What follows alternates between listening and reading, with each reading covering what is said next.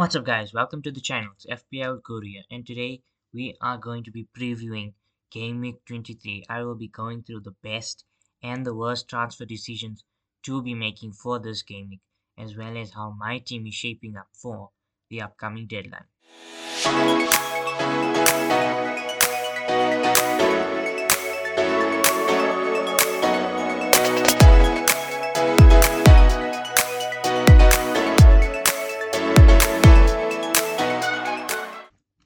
So without wasting any time, seeing that it's a short turnover from Game Week 22 into Game Week 23, I'll first buy in the first half of today's episode, the transfer traffic part of the episode. Our first buy for today's episode is going to be Anthony Gordon at Newcastle. So my last transfer traffic episode, I had Alexander Isak as a buy, seeing that he was in some really good form, but then he got injured. So now we have Anthony Gordon up front for Newcastle, seeing that Alexander Isak and Callum Wilson are both injured for Newcastle, which means they have no strikers. And that means Anthony Gordon will now become an out of position player in the game for us FPL managers. And if we look at Newcastle's fixtures, short term as well as long term, those fixtures are absolutely brilliant. Added with the fact that Newcastle are out of the Champions League. So they have the ability to have their players being rested because they're not going to be pushing their bodies the same way they would have been pushing their bodies had they still been in the Champions League, which means they will have more time off, they will have more time on the training pitch, and that will give time for injured players to return to the squad as well. So now with Anthony Gordon going to be playing in this out of position number 9 position I think we need to bring him in. Looking at the midfielder options in the game, he is one of the most consistent players this season and he's only coming in at 6.1 million. That's quite a bargain for a player playing for a team who's going to be definitely pushing now for at least those Europa League positions. I don't think they can get Champions League football. I think they're too far off it, but I can definitely see them pushing for the Europa League. So definitely Gordon has to become a buy for the long term. Looking at our second buy for Gameweek 23, one of the most consistent strikers this season, Dominic Solanke. Bournemouth have been a revelation this season, and I don't think a lot of people realize that they were only promoted to the Premier League last season just because of how good they have been so far this season. And so if we look at how Bournemouth have been playing, one key aspect is their pressing ability. They've been really exceptional at pressing. They've scored actually quite a few goals from pressing. And to name a few, they pressed really well early, early on in the season at Anfield and they scored an early goal there. And then again, we saw just last night against West Ham, similar thing. Pressing the midfielders, the defenders putting pressure on them to make mistakes. And what happened? Dominic Solanke capitalized. So looking at Bournemouth, I think we need to target their players, especially Dom Solanke. And his next fixture is up against Nottingham Forest, the team in which he scored his first ever hat trick in the Premier League. So coming up against a team that he really likes, and he will definitely be confident going into this game. Added with the fact that Bournemouth do play at home. So that does definitely play a role in making Solanke a greater appealing option for this game and game to come. As far as sales go in week 23, we've got Pascal Gross and Levi Colwill. So not too long ago, a lot of people were looking at the idea of bringing in Pascal Gross because he's cheap he is somewhat of a differential, but I just don't like Pascal Gross as an option because of the number of positions which he can be utilized in. He can play at right back, he can play as a defensive midfielder, he can play as a number 8 box to box midfielder, he can play as a number 10. So he's got way too many positions in which he can play in, some of them deeper roles. So he's not got that fixed role up front in the field. So that doesn't mean he's going to get goals, going to get assists on a regular basis, which has been the case. He's really struggled for points of late, even though the fixtures for Brighton have been so appealing. So I think if you have Pascal Gross, you need to get rid of that. There's much better options in the game with players who are playing as wingers naturally for their teams or are playing as number 10s or are just higher up the pitch than Pascal Gross. So I don't think someone like Pascal Gross should be in our teams any longer, which makes him a sell for Game Week 23. And looking at Levi Colwill as well, he's another sell, seeing that he has now picked up a tendon injury, which meant he did miss the fixture against Liverpool in the midweek round of fixtures. He also has a blank game week in 26 as Liverpool will face up against Chelsea in the Carabao Cup. Also, another factor is the Chelsea fixtures are starting to turn. So, investing in their defenders is not a good option. And really, the main aim right now for the upcoming weeks, in terms of planning, should be to get rid of your Spurs, Liverpool, and Chelsea players. With the fact that Chelsea have some difficult fixtures, it makes their players an easy sell. Cole Palmer is definitely a hold, there's no doubt about that. But from a defensive point of view, I think you need to get rid of your defenders such as Levi Colwill.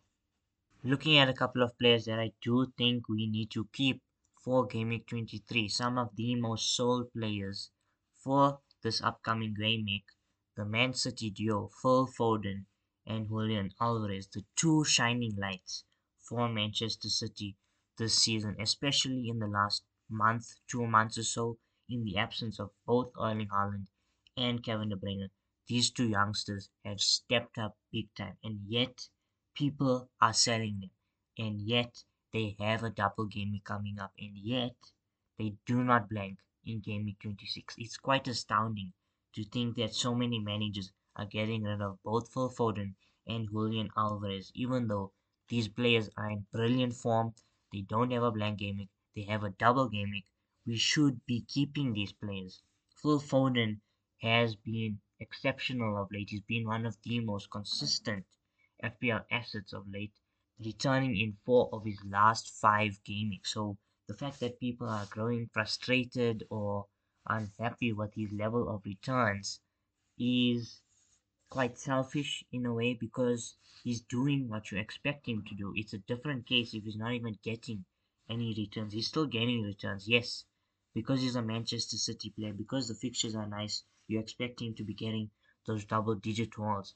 But he's not that type of player for Foden. He might do that once in a while, but the fact that you're getting a consistent player with consistent returns, that is happy days for any FPL manager because the success to FPL is having players who are consistent. So I do think you need to keep Phil Foden. You need to keep the faith in the Englishman and looking at Alvarez as well. Scored a brace against Burnley in Game Week 22. Yes, Haaland is back, but I don't think Haaland is going to be thrown straight into that starting 11. I think the way City and Pep have played out this injury, they've been very cautious. So I would be surprised if he started against Brentford on the weekend. Since he's been out of action for two months, he still needs to get some rhythm back into his game before he can be thrown straight into that starting 11. So I think look at keeping both Alvarez and Phil Foden for game week 23. Alvarez, I do think, could possibly be a sell for 24, but for now, I do think we still need to keep both Foden and Alvarez because also targeting that double game week. I think looking at how City have played so far this season, they've been much more better from an attacking perspective than a defensive perspective. If I was going to triple up on City for week 25, I would triple up on their attack rather than have two attackers and a defender just because of how poor they've been at the back this season. So that is my thoughts on Phil Foden and Julian Alvarez.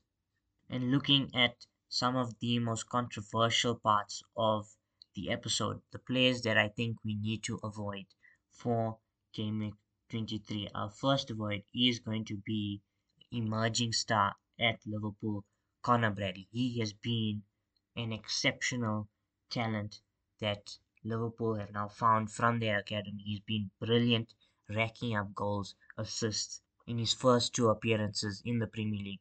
as a Liverpool player. Yes, he's been brilliant on the eye. His numbers have looked really good, but I do think that long term as well as short term, he's not the type of player you want to be getting into your team. Trent is back fit. He will eventually be thrown back into that starting 11. Conor Bradley will definitely get minutes. He could come off the bench for 15 20 minute cameos. He could also be more utilized in the cup fixtures for Liverpool as well. And also, crucially, Liverpool do blank in game week 26. So I don't think we want to be jumping on too many Liverpool assets, Spurs assets, or Chelsea assets, as we need to be planning to actually get rid of these players in the upcoming week so that we can save our free chip because that chip is going to be extremely important for week 29 because it does look like there will be quite a lot of teams who blank in week 29 so you've got to try and maneuver a way to save the free hit for 26 and utilize it in 29 which is why i think conor bradley is an avoid for game week 23 our second avoid for game week 23 is going to be one of the most consistent players so far this season. The talisman for West Ham, Jarrod Bowen, he's blanked in his last two games in fixtures which you thought he could do really well up against Sheffield United and Bournemouth. But now West Ham do go on a run of some difficult fixtures. Their next two are up against Manchester United and Arsenal. So those aren't easy fixtures. And then even further down the line, the fixtures do look decent on paper. But if you look closer at those fixtures, up against the likes of Everton, Brentford, Aston Villa, those are not easy fixtures. So I do think it's time to avoid Jarrod Bowen and possibly even sell the Englishman. He has been brilliant so far this season, but I do see a dip in form in West Ham and in Bowen. So I do think it's time to avoid those West Ham assets, including Jarrod Bowen. So now that we've completed the first half of today's episode, we can look at how my team will be shaping up for Gameweek 23. Looking back on Gameweek 22 that's just come to an end. After Wednesday night, it was looking like a disastrous gameweek for my team, but Thursday night proved a very important night for my team, with Pedro Neto coming away with a goal and assist. Dominic Solanke, my captain, also scoring a goal, so it definitely paid off, getting 57 points for the gameweek. Not the best of gameweeks, but definitely a good gameweek. So happy with that performance in looking at how we are shaping up for gameweek 23. I'm not actually going to be making any transfers for this gameweek. I'm going to hold onto my transfer, roll the transfer, have two free transfers for gameweek 24 and see how I maneuver my team. So the team that will take to field for gameweek 23 in goal, we have Martin Dubravka. He is now part of a team that is definitely going to most definitely improve because of the lack of fixtures that Newcastle have.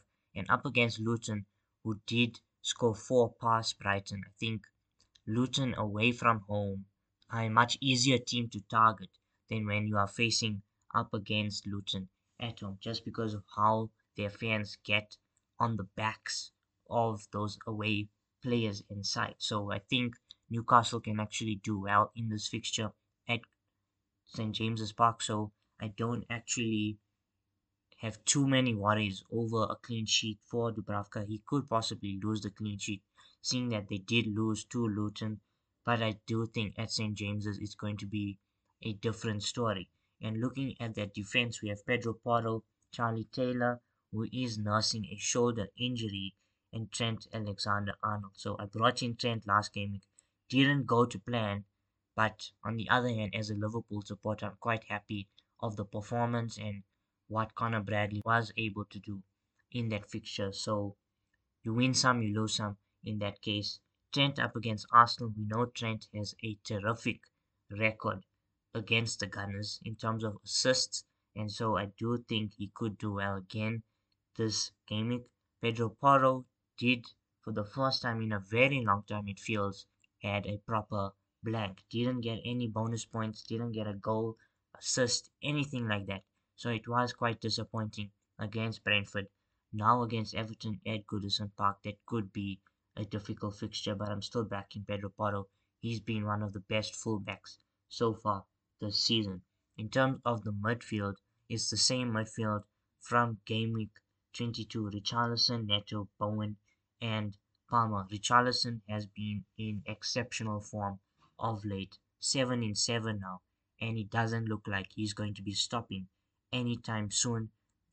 Maddison returning makes him even more appealing as an option. So captaincy is definitely on the cards for Richarlison against his former side at Goodison Park. I can definitely see him being involved in that game massively, getting a goal, getting assist, something is definitely there for Richarlison to be had for points. So I do like him as an option as far as captaincy goes. Neto announced himself against Manchester United in a ridiculously crazy match. 4-3, Kobbie Mainoo scoring an absolute wonder goal right at the end after Neto thought he had rescued a point for Wolverhampton Wanderers. So Wolves will be full of confidence even though they did lose their game. They are scoring goals for fun under Gary O'Neill. They are enjoying their football under Gary O'Neill. And after the performance which Chelsea put up against Liverpool, Gary O'Neill's side will definitely think that they can hurt a beast that's already wounded. So looking at Neto, I do think there's definitely a good opportunity for more points in Game Week 23. Bowen and Palmer Palmer has been a very consistent player, but for the first time, I think, this season we saw how he struggled against Liverpool. So I am definitely worried over his performances in that game, seeing that he's been such a good player for Chelsea, the shining light in that side. So hopefully he can get back into a better form. And looking at Bowen, I'm also worried about Bowen because two blanks, he hasn't looked the most convincing. West Ham have been struggling to even just take shots on goal in not just the last few, few games, but over the last month or so. So it's not looking promising for West Ham attackers. And so I'm just holding on to Bowen for this United fixture because of how fragile United are at the back. So anything can happen there.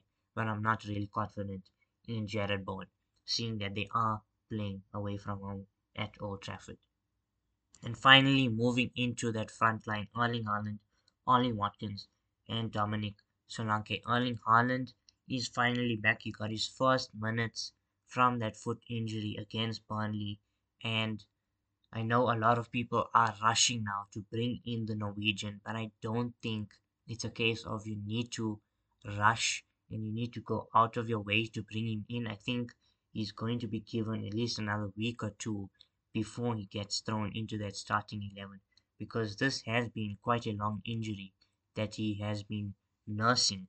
And so I do think Pep is going to be a little bit cautious, which is why I said earlier on keep Foden, keep Alvarez, especially for Game Week 23, because I do think both of them will still start against Brentford.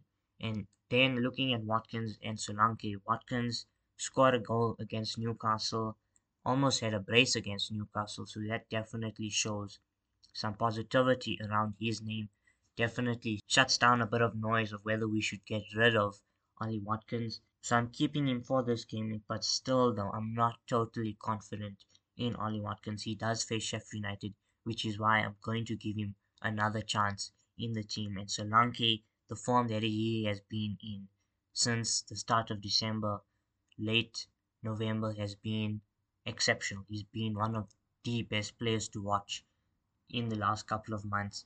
Now up against the team which he scored a hat trick against, I do think he could do really well in this fixture again at the Vitality Stadium. So that is my team. I'm going to be captaining Dominic Solanke for the second game in a row, and for Ollie Watkins will be my vice captain for this game.